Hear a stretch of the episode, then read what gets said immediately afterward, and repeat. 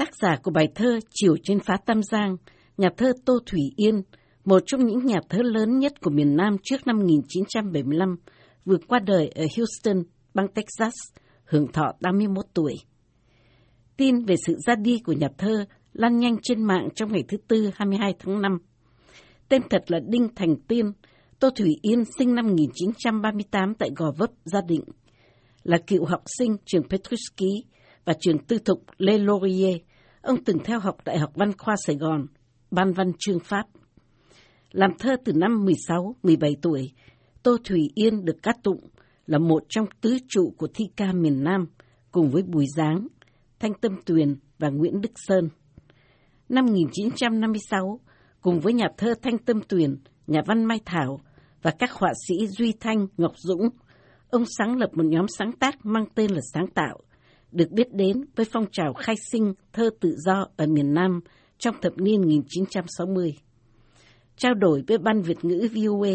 nhà văn Du Tử Lê cho biết ông đã từng làm việc với ông Tô Thùy Yên tại Cục Tâm lý Chiến ở Sài Gòn. Ông Du Tử Lê nói: Thứ nhất, đó là một cái tiếng thơ lớn của miền Nam. À, thứ hai, đó là một cái người rất là nguyên tắc. Thời gian anh ở trong quân đội đó, thì anh là người rất là kỷ luật và thăng tiến rất là nhanh. Cái cái chức vụ sau cùng của anh Tô Thùy Yên đấy là thiếu tá, trưởng phòng uh, văn nghệ của Cục Tâm lý Chiến. Trong những tác phẩm gắn liền với tên tuổi của Tô Thùy Yên, phải nhắc đến bài thơ Chiều Trên Phá Tam Giang, được nhạc sĩ Trần Thiện Thanh phổ nhạc. Một bài thơ khác có ý nghĩa lịch sử, gây ấn tượng cả trước và sau năm một nghìn chín trăm bảy mươi lăm là Trường Sa Hành, sáng tác vào tháng ba năm một nghìn chín trăm bảy mươi tư, hai tháng sau ngày Trung Quốc cưỡng chiếm Hoàng Sa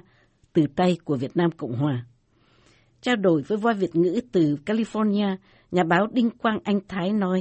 nhà thơ Tô Thùy Yên đã để lại một dấu ấn lớn trong sinh hoạt văn học của miền Nam và nhắc tới một số bài thơ để lại dấu ấn đặc biệt ngay cả sau và trước năm một nghìn chín trăm bảy mươi lăm. Phải nói là nhà thơ Tô Thùy Yên để lại một cái dấu ấn rất lớn trong uh, sinh hoạt văn học của, của Việt Nam. Trước năm một nghìn chín trăm bảy mươi lăm, chúng ta biết đến cái bài Trường Sa Hành và bài Chiều Trên Phá Tam Giang. Nhưng mà sau năm một nghìn chín trăm bảy mươi lăm thì với mười năm tù của Tô Thùy Yên, lúc ông trở về, cái bài Ta Về thì nức tiếng. À, trong đó có những câu như là ta về khai giải bùa thiên nghiệm, thức dậy đi nào gỗ đá ơi, hãy kể lại mười năm chuyện cũ, một lần kể lại để rồi thôi. Cái câu mà ông nói một lần kể lại để rồi thôi đã chứng tỏ cho thấy rằng ông không còn mang nặng trĩu một cái một cái tấm lòng thù hận hoặc là oán hận một cái giai đoạn mà ông đã bị uh, cực nhọc như vậy. Nhà báo Đinh Quang Anh Thái chia sẻ một kỷ niệm có thể nói lên con người của Tô Thùy Yên. À, chúng tôi nhớ rằng cái lúc mà một số anh em từ Việt Nam phát động phong trào xây dựng nhà cho những chiến sĩ mà đã hy sinh trong trận chiến Hoàng Sa năm một nghìn chín trăm bảy mươi tư, thì nhà thơ Nguyễn Duy ở trong nước có bày tỏ một cái thiết tha nếu mời được Tô Thùy Yên từ hải ngoại trở về để cùng Nguyễn Duy làm một đêm thơ ở Sài Gòn, đọc Trường Sa Hành và đọc Ta Về thì chắc có lẽ thích thú lắm. Thì anh Tô Thùy Yên cứ nói rằng anh muốn lắm nhưng mà sức khỏe không cho phép, và anh đã chép nguyên văn cái bài Ta Về để tặng cho chương trình Nhịp Cầu Hoàng Sa. Bài thơ đó đã được anh em bán đấu giá để góp tiền xây nhà cho những chiến sĩ Việt Nam Cộng Hòa đã tử trận trong trận chiến Hoàng Sa năm một nghìn chín trăm bảy mươi tư. Bây giờ ngồi nhớ lại Tô Thùy Yên thì nhớ lại nụ cười rất hiền của một người miền Nam, nhớ lại điếu thuốc gắn ở trên môi của anh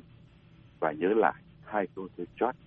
còn chút rượu nồng xin tới xuống giải oan cho cuộc biển dâu này. Tô Thùy Yên đã cùng gia đình sang định cư tại Saint Paul, Minnesota vào cuối năm một nghìn chín trăm chín mươi ba và sau đó chuyển về sinh sống tại thành phố Houston, bang Texas cho tới khi ông qua đời.